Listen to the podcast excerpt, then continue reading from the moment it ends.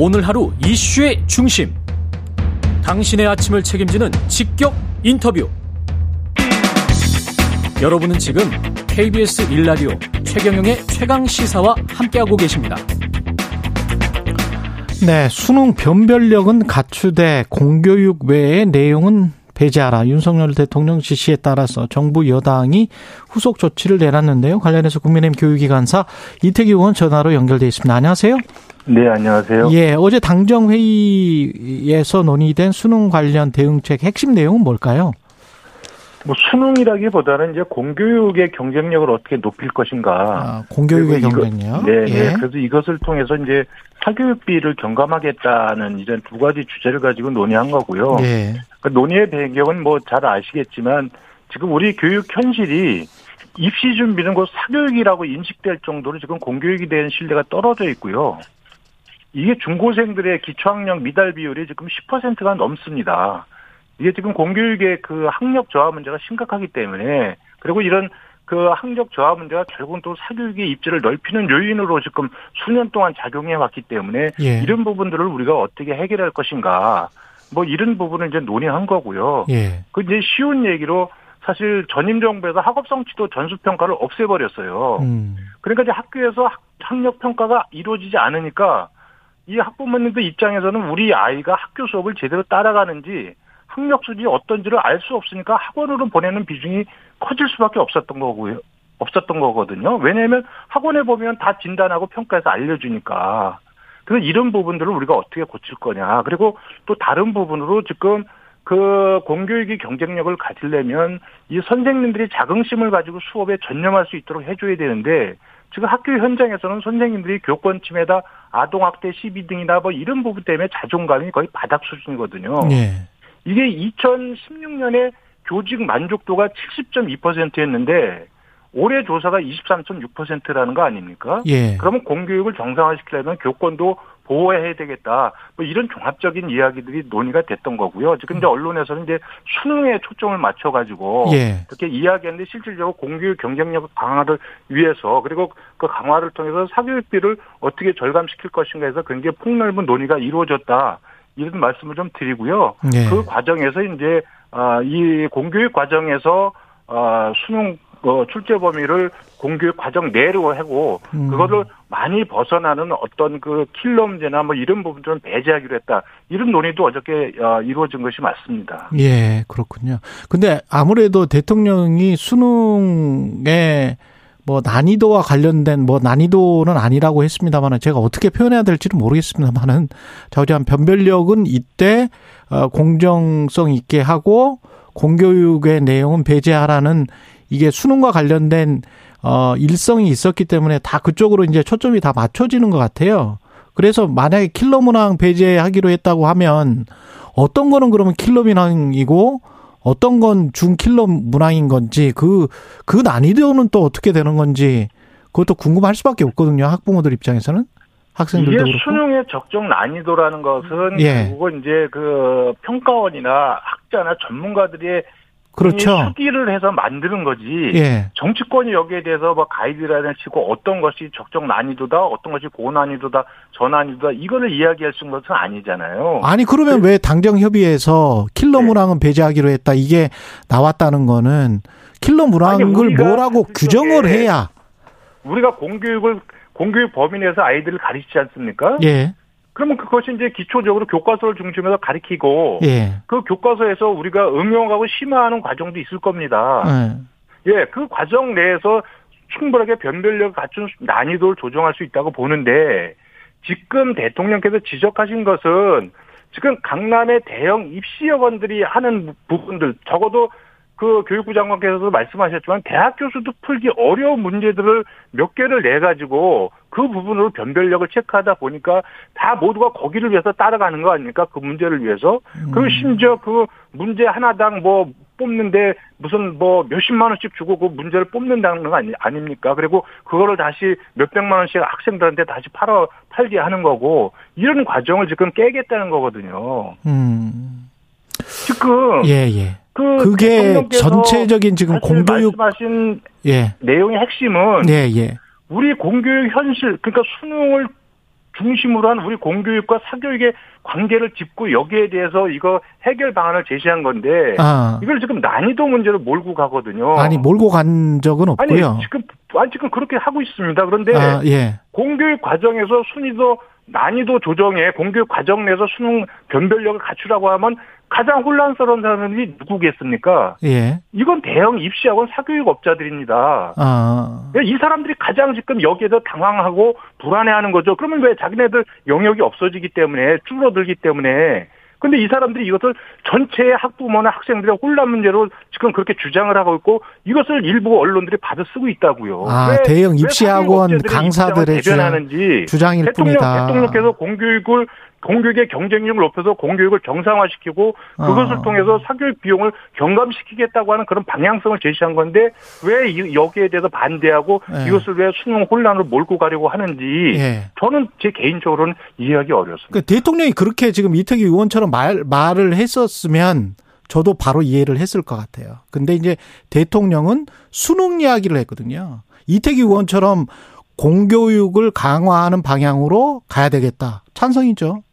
무조건 찬성입니다. 예. 예, 그런, 이, 그니까. 예, 공교육에 대한 예. 학부모들, 학생들의 신뢰를 예. 높이려면 수능에서 공교육의 경쟁력을 가져야 되는 거 아니겠습니까?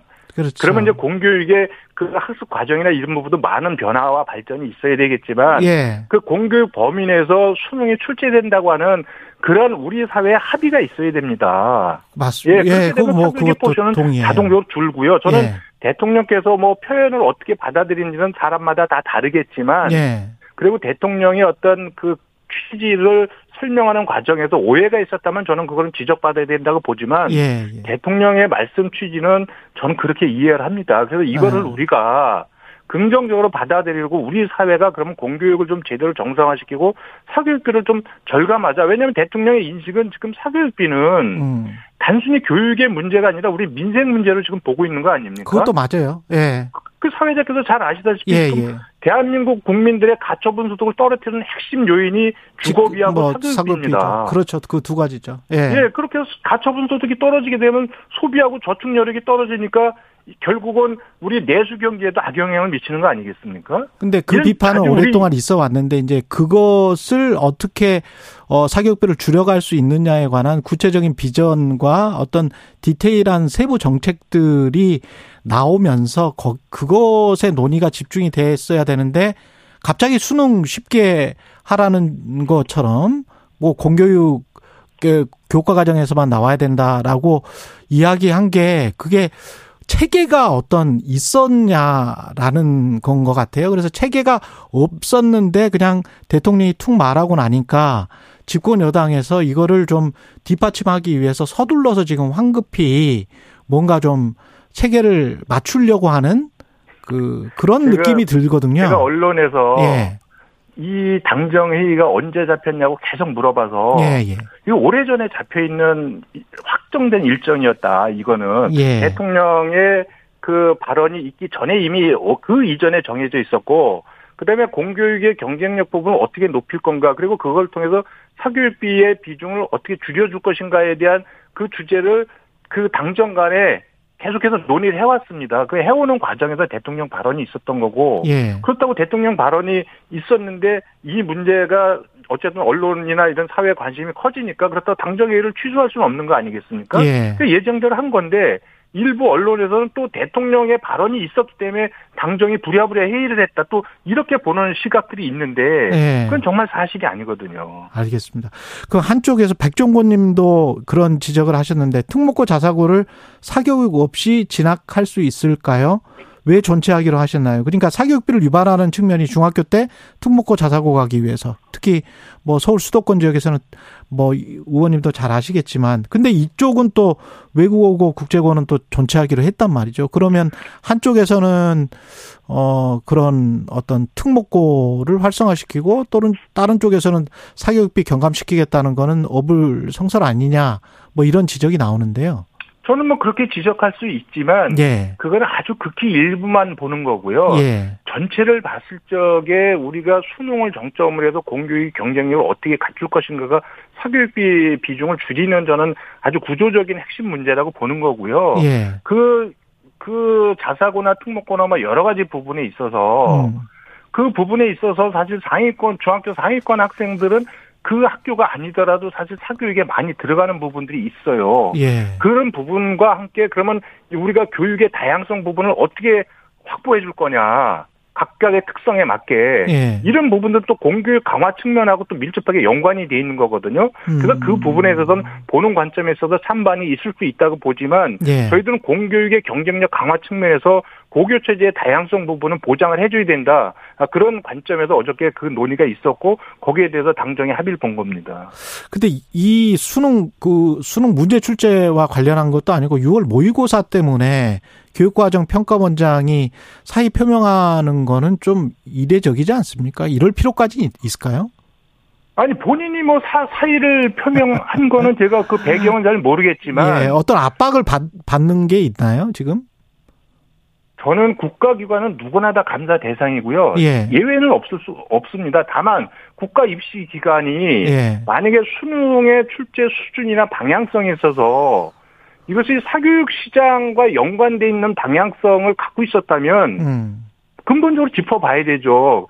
예, 우리 공교육을 강화시키고 사교육 비중을 줄이는 부분에 있어서 그것이 입시 방향에 있어서의 그 엇박자가 있다면 한 번 좀 짚어봐야 되는 부분이고 아마 그 정부가 감사하겠다는 그 부분을 한번 짚어보겠다고 한 것이라고 보고요. 저는 그건 지극히 당연하다고 봅니다. 그 수능의 그 난이도든 무엇이든 간에 수능이 좀 쉬워야 된다. 뭐 이런 논의는 충분히 할 수 있다고 보는데 궁전님은 그런 지적을 하셨어요.